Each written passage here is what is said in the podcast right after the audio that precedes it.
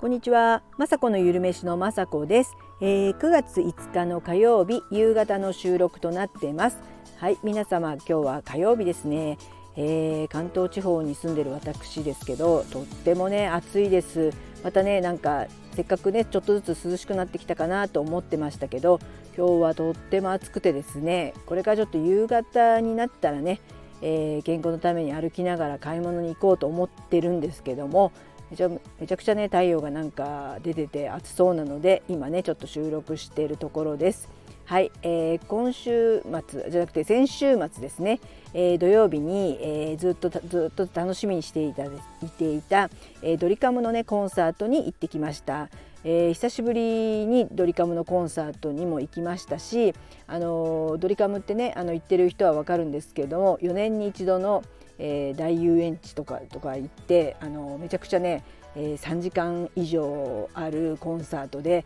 とってもねあの昔からの曲をやってくれたりあのリクエストに応じてね歌ってくれたりするのでめちゃくちゃ盛り上がるんですね。えー、本当ね友達4人と行ったんですけども、えー、歌歌あの今ねコロナ禍も明けたので歌いながらあの踊りながら叫ぶ人もいるっていうねコロナ前の昔のコンサートの感じに戻っ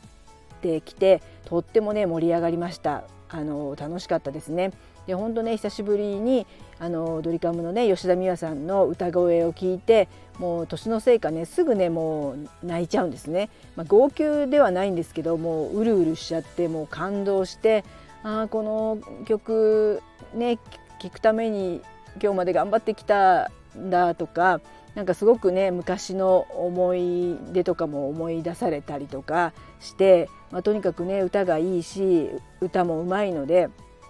とっても感動します。であのー、毎回毎回ね思うんですけどちょっとね吉田美和さんが何歳かとかちょっとね分からなく最近もう忘れちゃってたんですけども調べてみましたら、えー、先ほどね調べたね58歳っていうことを知ってですねもうびっくらたまげました、えー、私はですねこの前55歳になったので3つもお姉さんだったっていうことをあの改めて知ってですねびっくりしましたし一緒にあのギターを弾いている吉田正人さんに限ってはですね64歳っていうふうに調べたら出てきてもう本当にびっくりしました。まあ、よしあの中村雅人さんはですねそんなに走り回ったりしなかったですけどねずっとギター弾いてたり喋ったりとか、えー、歌ったりとかしてたんですけど、えー、吉田美和さんに限って限ってはですっていうかもう本当あのー、東京ドームだったんですけどもワイヤーに体をねあのそんなこと言っちゃうとバレちゃうかもしれないけどめっちゃも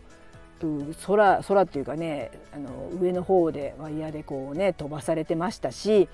もう走り回って歌ってたり何か乗り物に乗ってたりとかしてとにかくねあの58歳ができるものではございません。で本当にそれで歌をもう歌い、えー、いろんなねパフォーマーの人たちと踊って歌ってあのどうしてっていう感じのもう目線で見てました最後の方は。あのもちろんね3時間以上あったのであの皆さんも育ってくださいみたいな、えー、お客さんのファンの方もねだんだん年齢層が上がって似たような50代の方も60代の方70代の方もいたんじゃないですか。であとはでも若い方もいるっていうもう年齢層が幅広いね、えー、ドリーカムのねコンサートなんですけども途中途中座ってねバラードを聴きながらでしたけどもまた盛り上がる曲になるとみんな私も立ち上がってもうずっと歌いながら今ってね字幕も出るので歌えるしもう一緒になって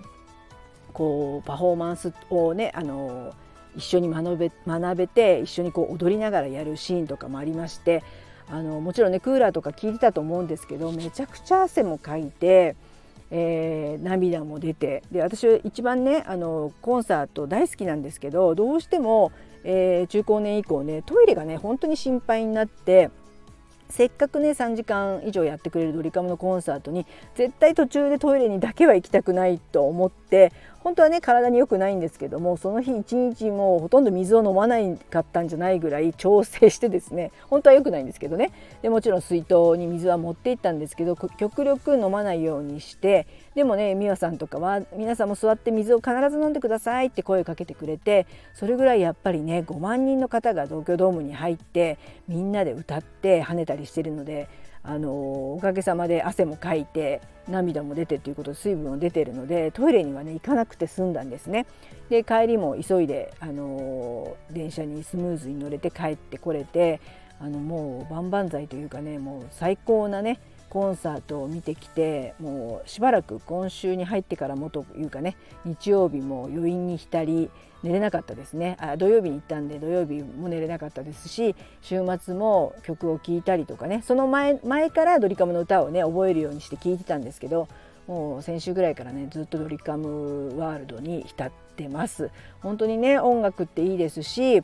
あの感動しますしあの普段あの若い子みたいに聞いたりはしないのでもう昔の曲しかわからないですけど本当ねあの昔は安室奈美恵ちゃんのコンサートとかも行ったりとか今はですねドリカムぐらいしか行ってないんですけど本当にね楽しみでそれがねもう終わってしまって寂しいんですけども、えー、美和さんが、えー、来年なんかドリカムが35周年になるって言ってたような気がしてでなんなら僕たち私たちの目標は50周年をやるんだっていう話をしてました。で、まあ、先ほどね軽く考えてもですね、えー、そうなるともう美和さんが74歳ぐらいになる計算になるのかな？あと15年経つということでね、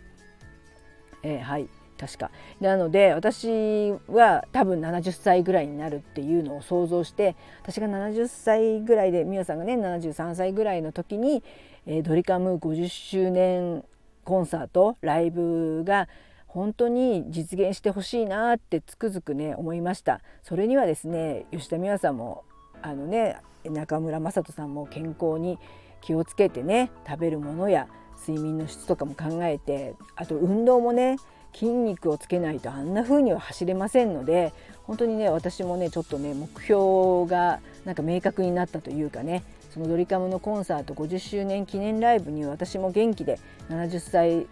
ぐらいになった時に出かけられて自分の足で出かけられてそして、えー、その当その時はねもうマスクも外して歌ったりそして一緒にね手拍子しながら、えー、時にはあのぴょんぴょん跳ねたりとかできる体力気力全て持ち合わせてその50周年ライブにねあの出かけたいなっていう新たな目標ができました。本当ねあの歌手っていうかねあのライブとかってあのあの私たちにも希望とね、夢を見させてくれて本当に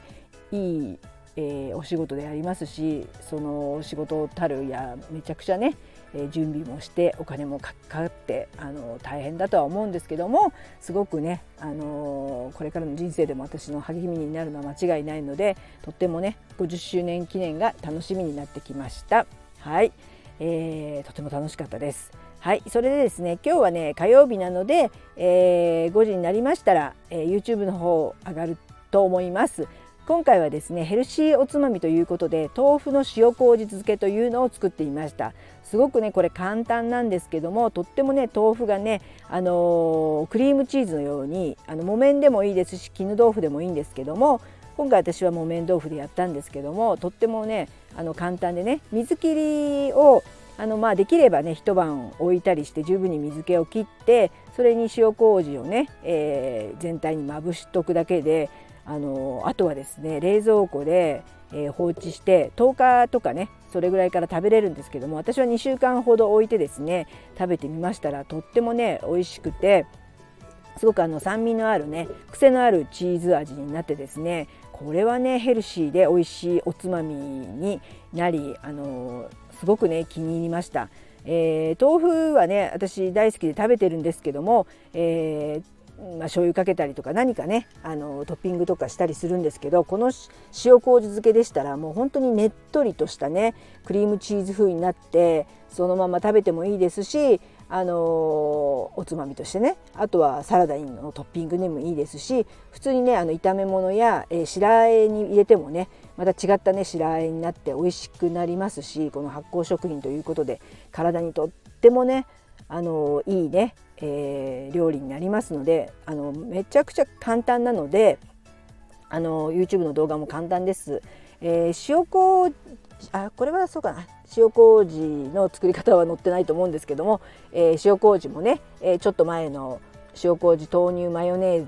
ズの回で塩麹の手作りの場面もありますのでそちらを見たりしてもらってとにかく塩麹買ってきてもいいので豆腐にねあのつけるだけ豆腐をね、えー、豆腐に塩麹をつけてねあの冷蔵庫に入れるだけで美味しい美味しいおつまみができますので是非ねこれも5時になりましたら YouTube の方を見てください。はいそんな感じで今日はねほんと暑くてですね